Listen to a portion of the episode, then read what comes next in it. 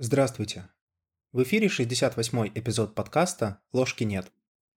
И как я анонсировал на прошлой неделе, несколько выпусков подкаста перед новым сезоном будут посвящены ответам на ваши вопросы, а также разбору некоторых долгов, которые возникли за все прошедшее время.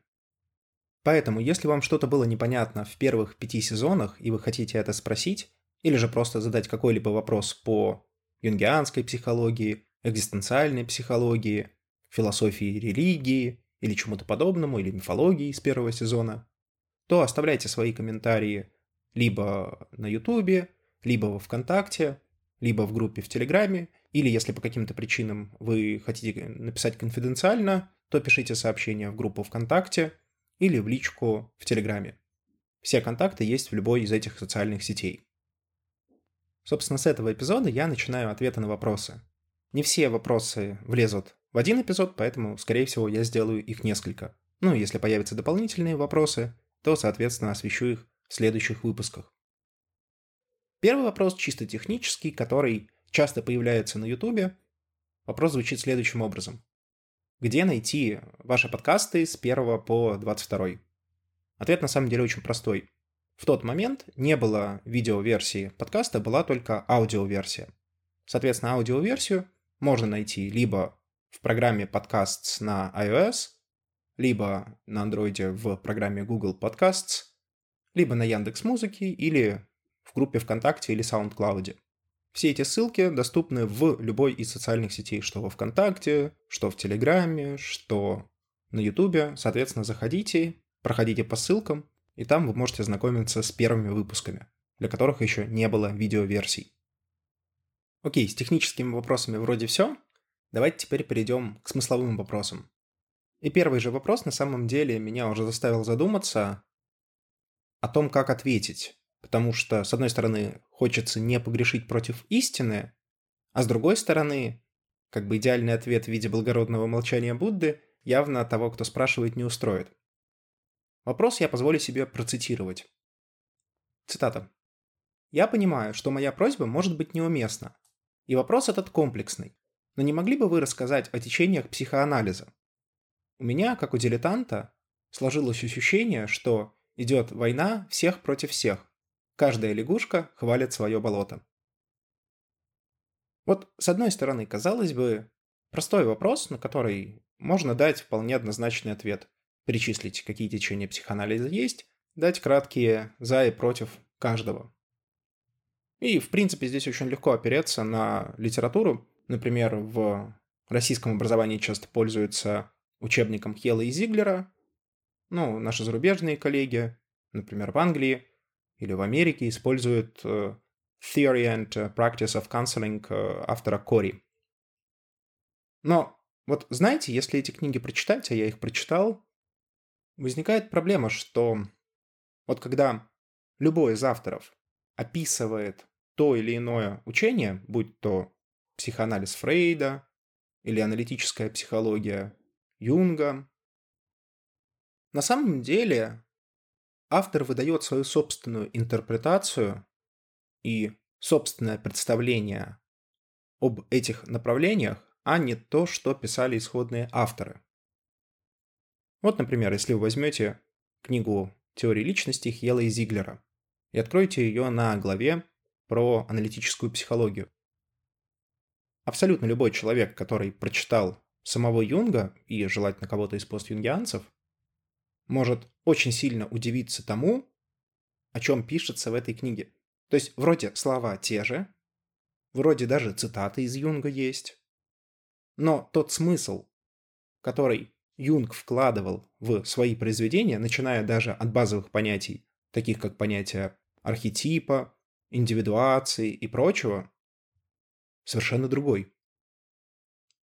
Я с этим сталкивался, в том числе общаясь с коллегами-психологами, когда спрашиваешь у них, что такое индивидуация, читаешь прям как по учебнику. Кто-то говорит, что это индивидуализм, кто-то говорит про самоактуализацию, хотя Юнг черным по белому писал, что это такое, и писал, что это не индивидуализм и не самоактуализация. То есть видите, в чем проблема? Проблема в том, что авторы, пытаясь охватить необъятное, пытаясь описать основные положения таких крупных направлений, как классический психоанализ Фрейда или аналитическая психология Юнга, они пытаются их сжать, и самое важное, как мне лично кажется, но я в этом не уверен, они читают другие работы, которые тоже были не оригинальными работами авторов, Юнга и Фрейда, соответственно, а тоже некоторые интерпретации. И в итоге, если вы хотите в одной книжке прочитать про все направления психоанализа, это будет интерпретация на интерпретацию на интерпретацию на интерпретацию. Ну а дальше как, собственно, в анекдоте про Пушкина с его женой. Поэтому я и завис, честно говоря, над этим вопросом, как рассказать про течение психоанализа, не скатившись в такую же интерпретацию. Потому что, положу руку на сердце, я много читал Юнга, я немного читал Фрейда, я не читал Адлера, я практически не знаком с трудами Кляйн, немножко знаком с Эриксоном. Ну, то есть, про какие-то вещи я, наверное, могу рассказать, но далеко не про все.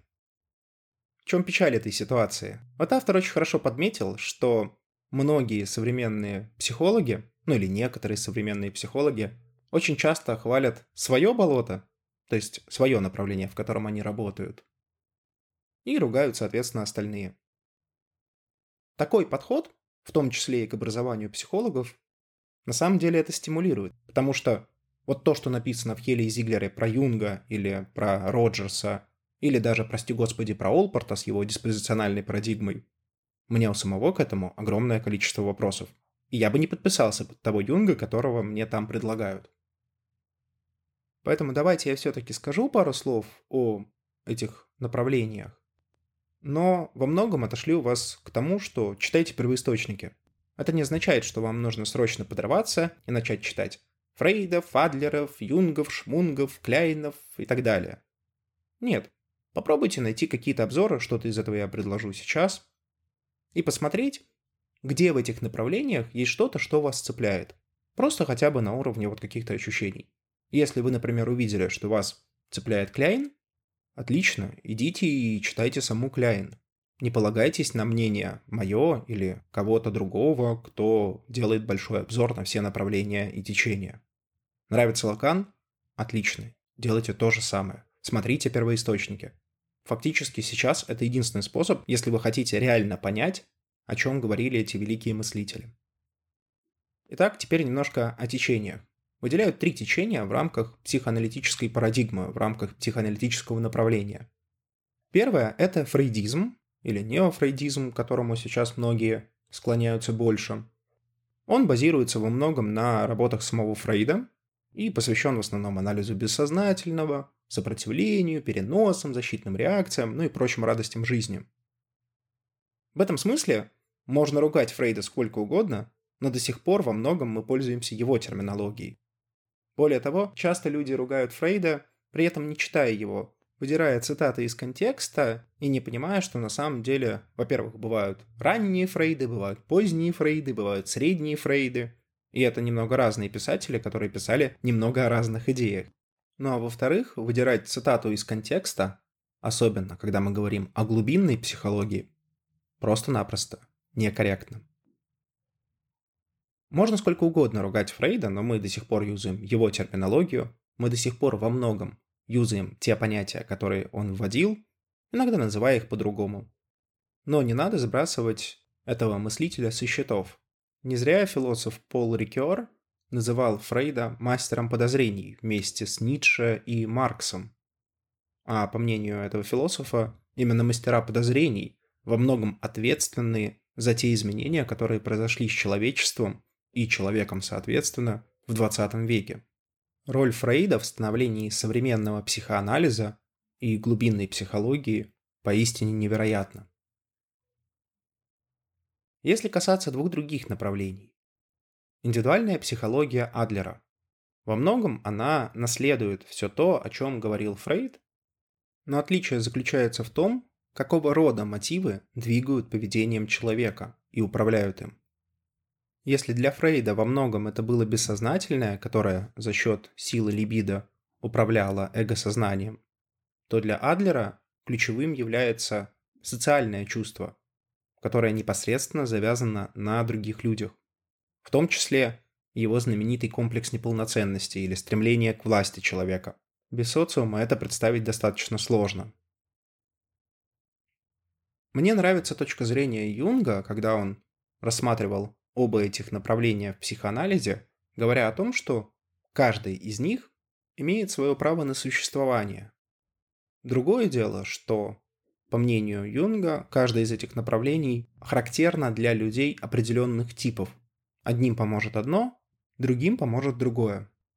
То есть, иными словами, каждое из этих направлений так или иначе содержит в себе какие-то идеи, которые могут быть актуальны именно для вас в текущей ситуации.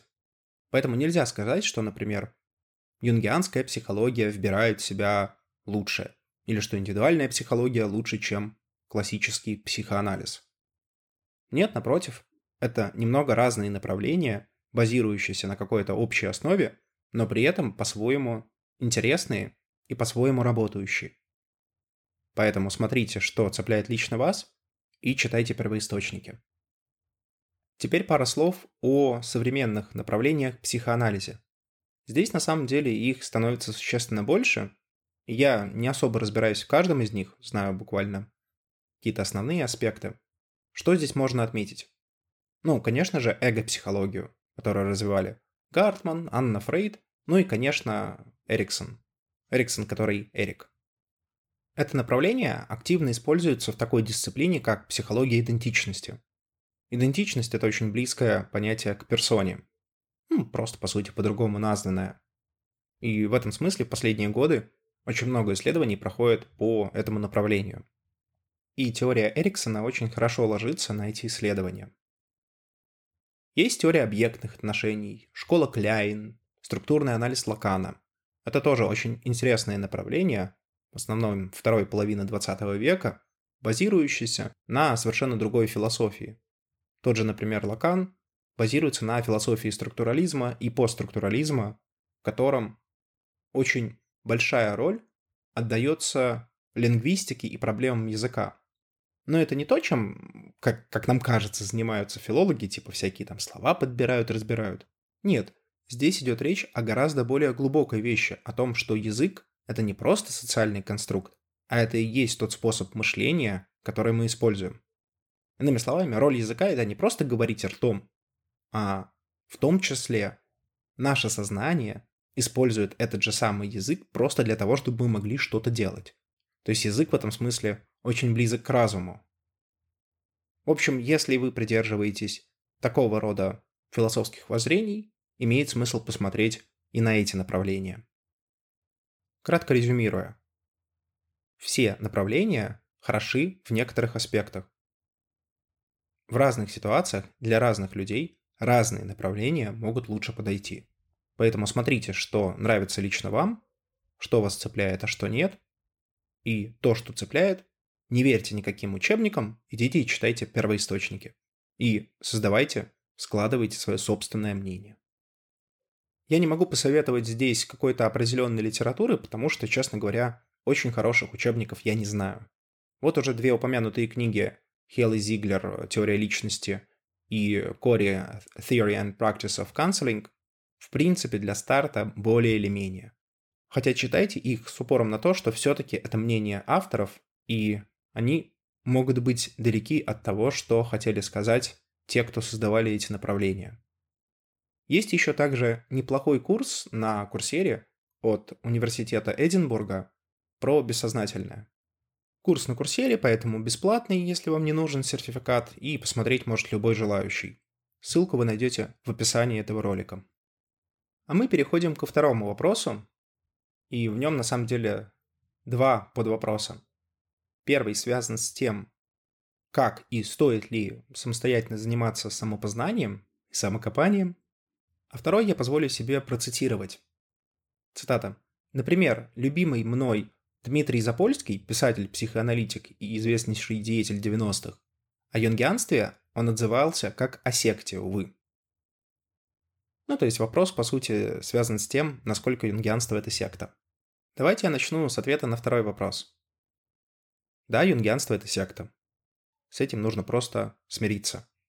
Мне очень понравилось, правда, определение другого философа, Баумайстера, современного который. Он как-то отметил, что юнгианцы — это секта интеллектуалов. И мне кажется, это очень хорошим определением, в том смысле, что, во-первых, оно веселое, а любое веселое определение хорошо запоминается. Во-вторых, оно выделяет ключевой недостаток, связанный с мировоззренческими установками. А в-третьих, оно очень четко дифференцирует юнгианцев от других. И этот дифференциатор – знание и понимание. Иными словами, если человек мало знает или человек недостаточно умен, то вряд ли он юнгианец. В этом смысле это очень хорошее определение. Здесь же я позволю вспомнить себе самого Юнга, который как-то в раздражении отвечал на чей-то вопрос и обронил такую фразу «Слава богу, что я не юнгианец». И мне кажется, что в этой фразе скрыта вся печаль юнгианского движения. В этом смысле, да, мне кажется, что те, кто идентифицирует себя с юнгианцами, они в какой-то мере сектанты. Это, в принципе, видно и понятно, если смотреть на них со стороны. Другое дело, что вы можете изучать аналитическую психологию, читать Юнга, но при этом не быть юнгианцем. В этом случае, конечно, это определение к вам неприменимо. Теперь давайте перейдем к первому вопросу о том, стоит ли заниматься самокопанием, самопознанием и прочими штуками, начинающимися с приставки «само». Тут совершенно разные мнения. Некоторые психологи могут говорить о том, что нет, ни в коем случае не занимайтесь. Ведь если, например, у вас что-то болит, вы идете к врачу, а не пытаетесь заниматься самолечением. На это, come on, я могу сказать, что, ну, в современном мире мы все-таки проверяем, что нам говорит врач. Если, например, у меня болит голова, я иду по каким-то причинам к хирургу, и он мне говорит, а, без проблем, сейчас отрежем вам уши, и все будет нормально, то я, скорее всего, такому хирургу не поверю и пойду к терапевту, который мне выпишет таблеточки, и уши сами отвалятся. Ну, то есть в современном мире мы, конечно, доверяем специалистам и делегируем на них часть ответственности. Но в том числе, если у нас возникают обоснованные сомнения, мы перепроверяем. Да и не обращаемся по каждому поводу, например, по поводу обычной простуды, к врачу. Потому что прекрасно знаем, что в этой ситуации делать. Как это знание получилось? Мы же не учились в школе, и нам не объясняли, что при простуде делайте вот так, при там, головной боли делайте вот так. Нет, этому знанию мы научились в обществе, в социуме, когда нам кто-то о чем-то рассказал. В этом смысле мне кажется, что человек при должном усердии, должном внимании и должной ответственности вполне может заниматься самокопанием. Позволю себе привести простой пример-аналогию. Вот представьте себе, что у вас есть дома компьютер. Не вот этот современный гаджет э, типа айпадов, айфонов, который даже открыть страшно, а обычный такой вот системный блок. И у вас возникла какая-то проблема или, например, желание разобраться в том, как он устроен. Собственно, у компьютера есть hardware и software, железо и программное обеспечение, которое управляет вот тем интерфейсом, с которым мы обычно взаимодействуем. И в зависимости от желания вы можете по-разному реагировать. Например, если у вас забился вентилятор от пыли, вы вполне в состоянии самостоятельно его почистить. Если какая-то клавиша на клавиатуре не работает, можно ее раскрыть, также прочистить, продуть и, собственно, восстановить работоспособность.